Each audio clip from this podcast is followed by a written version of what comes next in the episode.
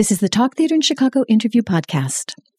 I'm your host this week, Ann Nicholson Weber, and my guests today are involved in the production of A Christmas Carol at Goodman Theater, and we're going to specifically be talking about stage magic, stage effects.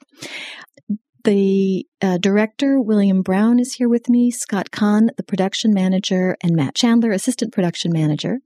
And maybe a good place to start would be the entrance or the exit of Jacob Marley, which is one of the first really cool magical things that happens on stage. We've had the door knocker turn into a face. That's the very first intimation we have that something supernatural is going on.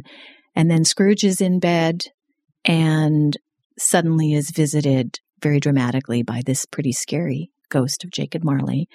They have a conversation, and then Jacob is basically dragged back to someplace bad through the fireplace. And let me, just to kind of create the atmosphere, let me play the sound that accompanies that moment as Jacob is dragged back. My time is nearly gone. Expect the first tomorrow, when the bell tolls one. Expect the second on the next night at the same hour. Couldn't I take them all at once and have an over, Jacob? And the third upon the next night. The last stroke of midnight has ceased to vibrate. Look, you see me no more. And look that for your own sake, Ebenezer. You remember what has passed between us. Jacob!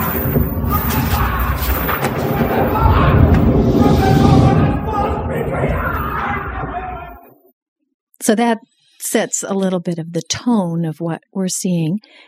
Maybe, Bill, you could talk just briefly about the artistic effect that you try to get. What do you want the audience to feel as this is happening, and what is the purpose of the way that you've staged this? And then we can talk to Matt and Scott about how it's done. Well, there is an obligation throughout the show to find ways to tell a story that to make events happen that are magical, that are supernatural, however you want to phrase it. And I've been an actor for a long time, and as well as a director. And I played Fred in the old production at the Goodman, the one that Michael Maggio directed. You know, in those days, it wasn't that dissimilar, except the technology wasn't nearly as sophisticated. Mm-hmm. It's an important exit, because Ebenezer Scrooge needs to understand that if he doesn't change his ways, he'll be staying in the same place. Right. And we've worked on it in a lot of different ways. In the book, there are fellow ghosts. Mm-hmm. There are bankers and whole governments, people who did not look around and see who was in need, who wanted their help and needed their help. And now they are desperate to come back, if only to help someone. Mm-hmm. And for a couple of years, we did an effect, and Matt and Scott can tell you more about that, with this special machine I call the Magic Box, they call Panorama, that created images of ghosts floating around, and we taped actors. We used actors' voices to create some of that those horrible cries that are in the book. Uh-huh. We struggled with it. This year we went back to something a little more terrifying and dragged him back. Uh-huh. So it changes artistically. It changes because of new technical abilities. It changes because these guys learn stuff all the time. Mm-hmm. But the goals are the same. Well, Scott, you've been with this production for how long? 10 years. And so let's go back to what Bill was describing, the last iteration where we had these wraiths, these other ghosts swirling around. How did you do that technically? Can you describe some of the technology involved? Well, I'm actually going to pass that on to Matt, because it's all done through projections, and that is something when I brought Matt on, that was something that he was focused on. And that's when we started layering projections onto the show 3 years ago. 3 years ago. There were no projections before then? Correct. Oh, correct. Cool. Huh. So that was a new technology we brought onto the show to kind of enhance what we were already doing. Yeah. So, Matt, you want to talk about?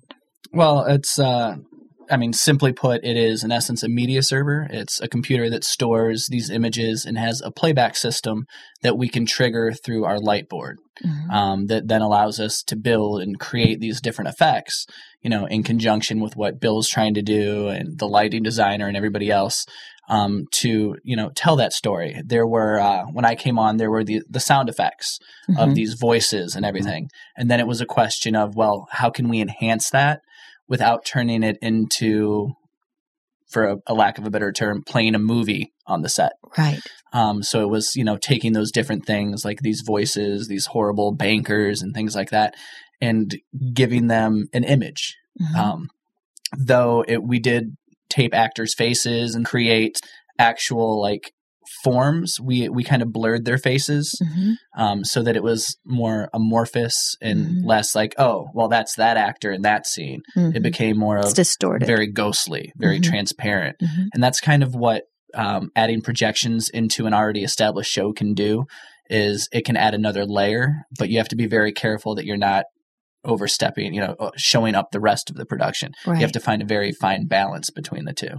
Well, just a very probably simple-minded question. When you're using projections, first of all, where is the projector? And second of all, what is it projecting onto? The projector is located in the very back of the house in what is our follow spot booth. Mm-hmm. It's actually at the very top and back. And we're projecting on the existing set, the set that has been around for 10 years. Mm-hmm. So it was a kind of, when this technology came out, how do we incorporate it with what we already have? It can project on the smoke as well. Yeah. That's what I was going to say, because I would think mm-hmm. if it were following the rectilinear set, a ghostly face kind of wrapping around a corner would look weird, wouldn't it? It's more interesting than that. I think partly because of the smoke and, uh-huh. and it has movement. It's uh-huh. It's not like a stamp. We are projecting a video clip, so it's actually a moving mm-hmm, image. Mm-hmm. And really all we're doing is projecting it's the same type of projector that you would project onto a movie screen. It just follows the shape of whatever's there. On, right. And then we can mat in or cut into specific areas on the set through this through Panorama, which is this media server. So you can tell it to just, the projector, all we want to see is images on the painting in the Scrooge mm-hmm, bedroom, right. or mm-hmm. it can be the entire stage. Right. And so that's something we work on as we're in the tech process of determining how much of the room do we want this to encompass. Right. And I think when it gets the most interesting is when we start layering things on it, where it starts projecting on the walls, but it's also projecting on the smoke, which gives it a dimensionality that part of the show never had before.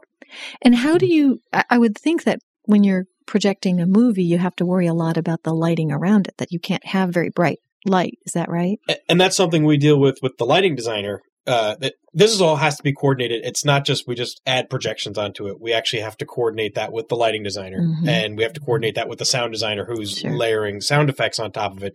So it's a really collaborative mm-hmm. thing that you really can't work out till you're actually sitting in the theater all together. So right. it's a kind of fast-paced kind of work through it. And Tech Week intensity. Oh, yeah. And this year we changed that exit. We do have a new Scrooge this year, a wonderful new Scrooge, John Judd. And in rehearsals, the scene with Marley became quite painful. Mm-hmm. And ultimately almost all the effects go away, and it's two old men sitting on a bed talking. Right. And that was, we sort of couldn't afford, it seemed to me, this rather lyrical exit, this rather mm-hmm. extended exit. So instead, this year, Marley's exit is quite violent, is quite sudden. Yeah. And it cuts through I mean, it's a better bookend to the kind of scene that is now being played. I mean, we never go in and just change things for the sake of changing things. Right. Well, and it's always, I think, interesting in this day and age when we elect to use less technology, less effect, because there is, I feel, such a pressure on the theater, at least one piece of the theater, the big, expensive theater, to be really super cool, you know, and to compete with the kind of Broadway spectacular theater magic. So I think it's really interesting to talk about a case where you felt like less would be more because of the relationship that was being created on stage. Right. Yeah. Well, although I should just say that it is really cool, even without the ghostly, sort of specters swirling around. It is, as the actor is, he seems to really be dragged by the heels by something that's in the fireplace, and he's struggling to stay. And it feels very violent and scary. And the technology can really assist the actor in that because we have a lift that's actually built into the Scrooge unit. Mm-hmm. So there's somebody underneath that unit who's controlling a small lift that's actually that can raise and can lower him down fast or slow. And so we can kind of respond to what is developing out of rehearsal and what is developed out of the show because we've got that technology in there. So we can do a very slow lowering, or we can do a very quick lowering, or anywhere in between. Well, I still can't actually picture what the actor is doing. He's been talking to Scrooge. We start to hear scary music and noise, and there's some kind of green lightning-ish lights. Yes. And then what physically happens to the actor? The floor starts to go down. But, he isn't on it yet. No, no. He has to get back. The actor makes that happen. All right. So the actor falls to his knees and fights an unseen force. Right. And by the time he gets to the hearth, that's the elevator. So now he's on his knees on the elevator, and his chest. And that's starting to go, yes. And he can control how much he's going to go down. I mean, you know, Scott's right. It's such a collaboration. So, Bill, at what point did you start to think, I'm going to change Marley's exit this year? I don't want all of that swirling spirit stuff. I think it was after the first day we really rehearsed that scene. Mm-hmm. And I realized that, and it's important to scare Scrooge at the top of this, but at some point, it really became a conversation between old friends, one of whom was dead. And we really cut out all the sound effects. I mean, we give them that about, a quarter of the way into the scene. And I realized that we needed to jerk this Marley out of there. Yeah, because he would have stayed. Not convince him, not remind him, just go, time to go, pal. Right, gets the hook. And and that, you know, we all get excited by, you know, a new way in, but it very much came out of what I was seeing in rehearsals. Yeah. Well, let's talk next about flying, because flying is always cool. And so the visitation of the first spirit, which is the ghost of Christmas past, she, well, in this year it's a she. My impression of her entrance is there are all these little sparkling lights that suddenly turn out to be embedded in the set. And I'm not quite sure what I was seeing, but there's a sense of dazzle kind of as she appears. And she does fly in, right? Mm-hmm. Yeah. And then there's a long conversation, and now she's going to escort Scrooge, and now they both have to fly. And the thing that, as I was talking to my 11-year-old niece, who was my companion for this year's visit to the show, we couldn't figure out, we couldn't imagine what is up in the fly space, over the stage, that allows them to go any direction. It seems like it's not like it's just a track, for instance, that can go up or down. And so maybe one of you two production guys can explain what's back there or up there. Well, in reality, the only directions they can go are left and right. Side and up and down. Okay. What is up in the air is there are two winches that do the raising and lowering of the people. Mm-hmm. There is a truss, which is a kind of a big aluminum structure that holds two tracks that allow them to travel back and forth. And then there's actually 4 crew people who control that. Mm. And there is one person assigned to each person flying that controls their up and down. And then there's another person for each of the actors on stage that controls their left and right. Uh-huh. So the person who's operating the up and down and the person that's operating left and right have to work together very closely. Right. And so that's really, it's actually a very simple system with a lot of safety built into it because of the fact that we are carrying a human being up into the air. Right. Quite high up into the air. I was thinking. Yes. The when the Ghost of Christmas Past is getting into her preset position, she's actually brought up 40 feet into the air and then travels in. And when Scrooge and Past go out, they're probably going about 30, 35 feet into the air. So they're well above the stage floor up into the fly loft. And they're just hanging there when they're up there. They're literally 35 feet off the stage, just hanging. And their hands are in their movement, their literal movement is controlled by that crew backstage who is watching on video monitors and watching out from backstage to see what they're doing. So is it like, a little helicopter that my son has with some kind of a joystick or something? What is it? The up and down is a joystick, and the left and right is actually still done manually with ropes. So you're literally pulling ropes for them to go back and forth. How quaint. Yes. And it's actually a way that it actually gives it a lot more, it gives it quite a bit of control that way. Uh-huh. And how long have they been flying? How long has that been part of the show? There has been flying in the show for the 10 years that I've been part of it, but even before that at the old Goodman Theater, they were still doing the flying. The first time I did the show, there was this comet-like. It literally was a silver ball with stuff. It was literally a silver ball of tinfoil. What do you call it? Like a pendulum. It was a big pendulum. Yeah, big pendulum went foomp across the darkened set, and this silver comet went by, and then coming from the direction that the comet went, from offstage left came Past, holding on to a trapeze, holding on to the top of a trapeze, and they held onto that. They landed onto the Scrooge's bedroom unit, and the trapeze flew out. That's how it was done when I first did it. And when we originally started this production, here at the Goodman, at the Goodman on Dearborn, only Past flew at the start. Not Scrooge.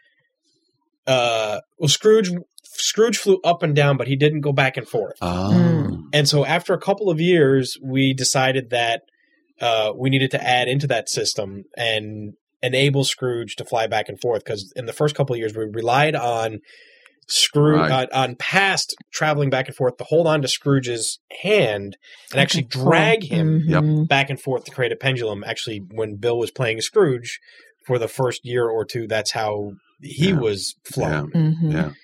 And so, again, we have kind of grown the technology into the show as the show has evolved over the past years.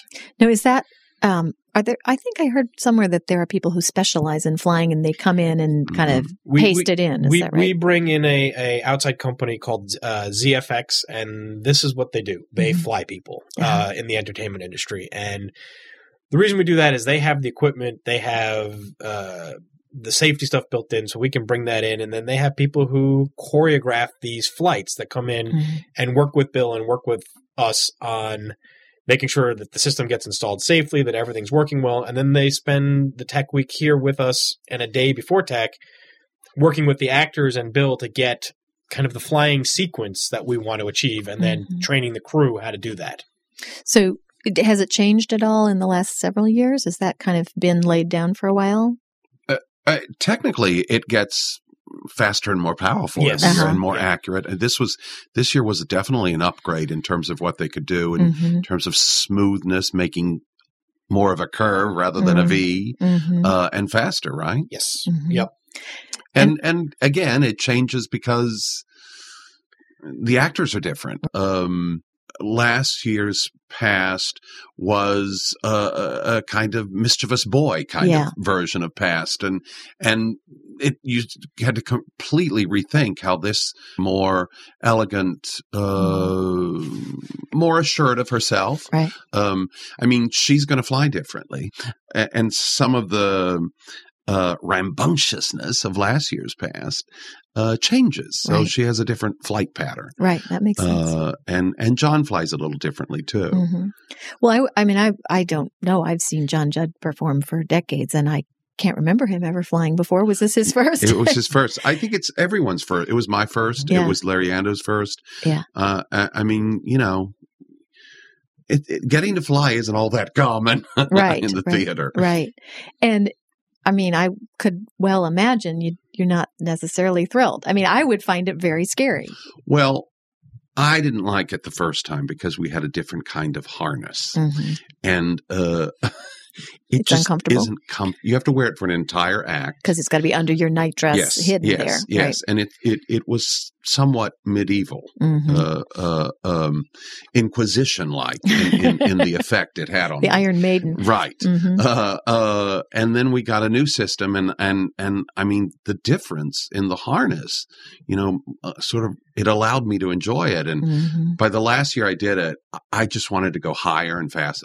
It was really sad when I flew my last flight. And did John feel that way? John's loving it. Yeah. He really is. He took to it quite easily. I mean, it seems like it would take some acrobatic talent, but I guess really that's not the case. Can anybody fly? I think anybody can fly. There'll be some who are more adept at it than others. It really has to do with knowing how to control your body and kind of knowing how to use your core.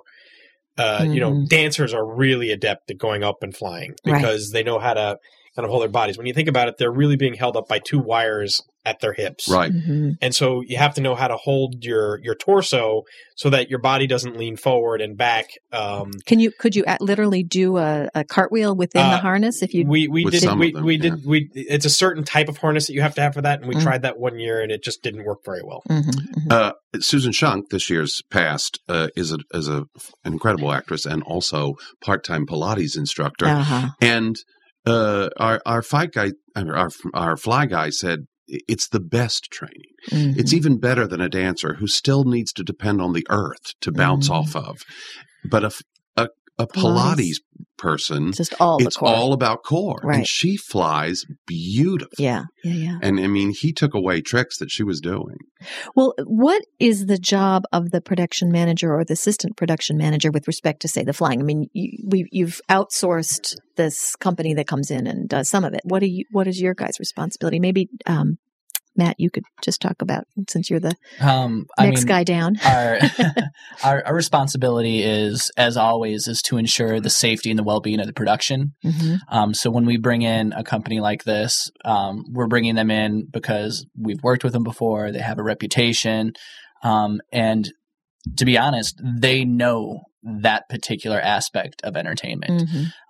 They do it day in, day out, and that's something that we then don't have to take on our shoulders, but we're still down there, you know, we're down there with Bill and everybody while it's being choreographed, making sure that, you know, everybody feels comfortable, because it comes down to whether the crew and the actor are comfortable doing what they're doing. If there's any, you know, if somebody's uneasy or unsure about that, it'll come out in the performance. I mean, you'll see people who are just, you know, they're like, oh, well, they don't have that confidence. You know, are they going to land in this spot? You know, do they have faith that the person on the joystick is going to bring them where they need to? Smooth landing, right? Yeah. And it comes into, it's a whole lot of respect in what each other is working on. One of the big things that Scott pointed out this year to do was to make sure that the crew who does the flying and the actor build a rapport, build a relationship, so that they have that trust that, you know, if something were, you know, not exactly right, it's not immediately going to shake their confidence. It's going to be like, oh, okay, well, this happened. And then they're immediately working on that. And that's something that we work on all the time. So who are the crew members? Is it in the program? If I had looked carefully, the flyers? They're not listed necessarily as flyers. They're just part of the stage crew. Stage crew, okay. Yeah. But is it a special skill or something they've just learned in the course of this production? This group that we've got doing it has actually done it for the past 3 or 4 years. Mm-hmm. So they've been with Christmas Carol for a period of time. But when they all started, none of them had ever flown before. So that's another had flown actors before. That's another reason why we bring in an outside company, because they train them on the appropriate ways to do it.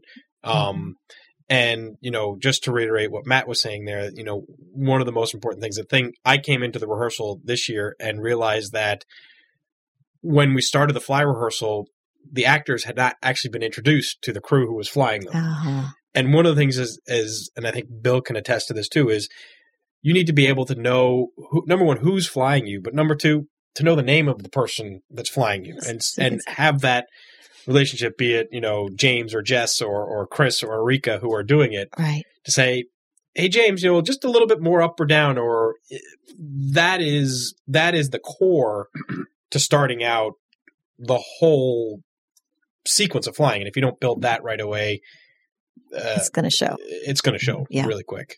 Well, let's talk about the flying artistically. We sort of at least vaguely understand it technically now. Bill, as you think about that scene, it can't be like Harry Potter. You know, we're not going to actually see them fly. In fact, you know, inevitably the lights shine on the wires. You can't really help it. So how do you frame what you're the feeling you're trying to create? Well, it is she flies into his bedroom. That gets his attention. Right. I mean, the effect of that can't be underestimated. Right. He has to deal with her. And then she says, take my hand. Really? Ebenezer Scrooge is going to take anybody's hand. Anybody's hand. Right. That's exactly right. Yeah. You know, taking this entity's hand is a step. He is what we've done in the last few years is that she goes and the bedroom leaves him. Mm-hmm. So he has no choice but to fly. So the set rolls back. The bedroom set rolls out from under him. Right. And he is left hanging there. And it is fearful. And he, you know, yells for her to come back. And she comes back and he does take her hand. Mm-hmm. And off they go. He is terrified. He doesn't understand it. Right. He has no choice. Right. And then by the time they fly into the past and into where he grew up, to the schoolyard, he has. And Larry did it differently than John Judd does, but they have found some degree of confidence, and even by the time they're done, some joy. Yeah, in the flight. Yeah. I mean, flight. Yeah. Who can resist that? Even Ebenezer Scrooge. So by the time he lands in the schoolyard in the past, he's already softened up a bit. Yeah. I mean, the entire play is about him unsoftening. The entire play is about him fighting those impulses, fighting those things that happen to him. But they do happen. Right. And in the book, I mean, he is constantly seduced by what the spirits have to say to him. Sure. And then he constantly gets back on his feet and starts fighting again. Mm-hmm. To stay the same.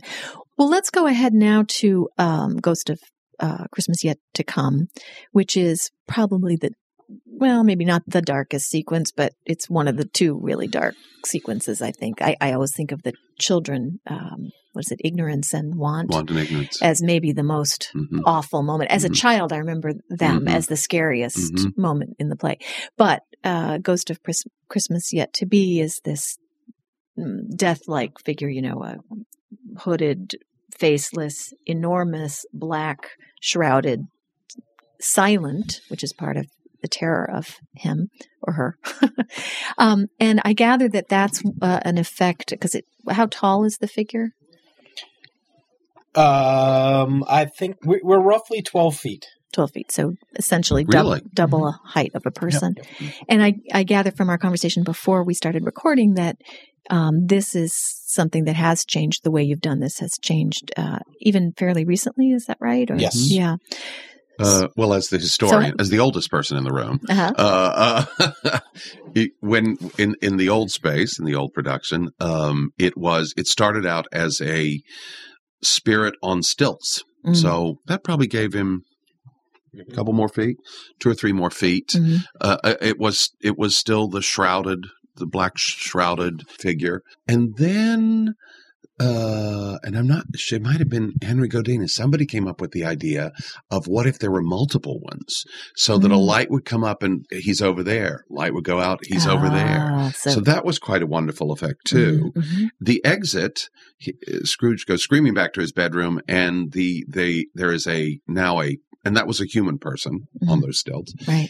As he runs back into his bedroom, there's a puppet spirit yet to come, Christmas yet to come, who is jerked out out of the room with a screeching sound. Mm-hmm. And that was pretty darn good too. Yeah. Then originally here, it was based on a gravestone in Graceland Cemetery here in Chicago. And so that was a person in the shroud, but standing on that tombstone, a facsimile of the tombstone. Uh-huh. And that was rolled out, and they took Scrooge through their journey, and then the tombstone was rolled away again. Mm-hmm. Uh-huh. And then that lasted for a number of years. Yes, and when I took over, I brought back the shrouded human, but I said, hey, what if we flew him? Mm-hmm. And we do. Yep. We do. And now this particular year, we decide. I don't want you to. I mean, you can see the wires if you look, but I don't want to see him fly in. Mm-hmm. I just want him to appear there, and everyone, sound, fog, lights, everyone, actors, everyone does a beautiful job of making that appearance happen. Yeah, it's quite surprising. And then, I mean, I honestly didn't know there was an actor in there because of the height and because. I couldn't picture where the person would be, because the arms move from the shoulder. One of the most poetic moments is when this arm just very slowly starts to point. So how is that done? Oh, it's quite there's quite a structure in there. Yes. The actor has arm extensions, so they basically holding on to large, essentially sticks that extend their arms out so that their shoulder is where shoulder would be, and there's shoulder pads built into there. Mm-hmm. And then what are they standing on to give them the height? He's not standing on anything. He's being hung. He's basically on another one. He's on one of the flying lines. The harnesses, and he's just suspended that far over the ground so that we can get the scale. With his gown hanging all the way down to the stage. Draping down to the stage. Yeah. He also has a large piece of headgear on so that the head is in scale, but an actor's he's basically got a football helmet on that has the shroud and everything built over the top of that. And what is hiding his face in the opening of the hood? There's a scrim panel in there that allows the actor to be able to see out, but us not to be able to see in. Mm-hmm. It's quite a challenge for the actor, for any actor, to hang there for, what do we say? 20 minutes? 20 minutes. Essentially immobile, except for the occasional dramatic gestures. It's, your feet aren't touching the ground, aren't touching anything. Right. Mm-hmm. Well, Bill, this is for you. You've been living with this play, this production, for a really long time, and you have this huge vocabulary of ideas that people have had over the years, plus new ones that you come up with. Is it important that it changes? Are there things you look back and you say, that was better, let's go back to that? How do you sort through that treasure house of ideas that have built up over the years? I get asked that a lot. That's never a good thing for an interviewer. No. But it's understandable. Right. A play that's been done for 33 years. Right. It can't not change. Right. Even if you set out to recreate, and one could, I suppose, my memory's not that good, but could come close to recreating what we did the year before, the world wouldn't let you. Mm-hmm. The world changes this play. We're all different a year later. And whether it's boom times or bum times, every director, I can guarantee, who's ever directed this play begins rehearsals by saying, wow, is this the perfect year to do A Christmas Carol or what? Right. You know? Right. And it you start there. Mm-hmm. Cast changes, even if you wanted the exact same actors that's not the way it works. Right. Actors Tiny Tim can only do it. Yeah, Tiny can. A couple years at the most. Larry went on to something different this year. Things that changes for them as well. Right. It keeps the. I mean, I think that's welcome. I think it's a wonderful thing that new artists come in and see it differently, mm-hmm. feel it differently. Right. I'm always a little. We always have a postmortem. Oh. We always have. Well, actually, it is after a birth. It's okay. The production has been born anew. We have a postmortem in February, usually January, February, after it's all over, and it always terrifies me, that meeting, because I'm afraid somebody will say, "Do you have any new ideas?" And I will say, "No, mm-hmm. I don't have a single idea." Right. But the more as the months go by and different people come on board and the world changes around you, mm-hmm. it changes. Mm-hmm. And you can't help yourself. And then when you get in a rehearsal room, suddenly we're going that way instead of this way, or technical things change. Mm-hmm. You know, you make a decision about, we cut out almost all of the narration this year. We felt that we can tell this story without it. And all the designers, everyone agreed with that. That changed it quite a lot, really. Yeah. So there's never any, oh my gosh, how can we change it? There's no pressure from anyone to do anything happens. Like that. Right.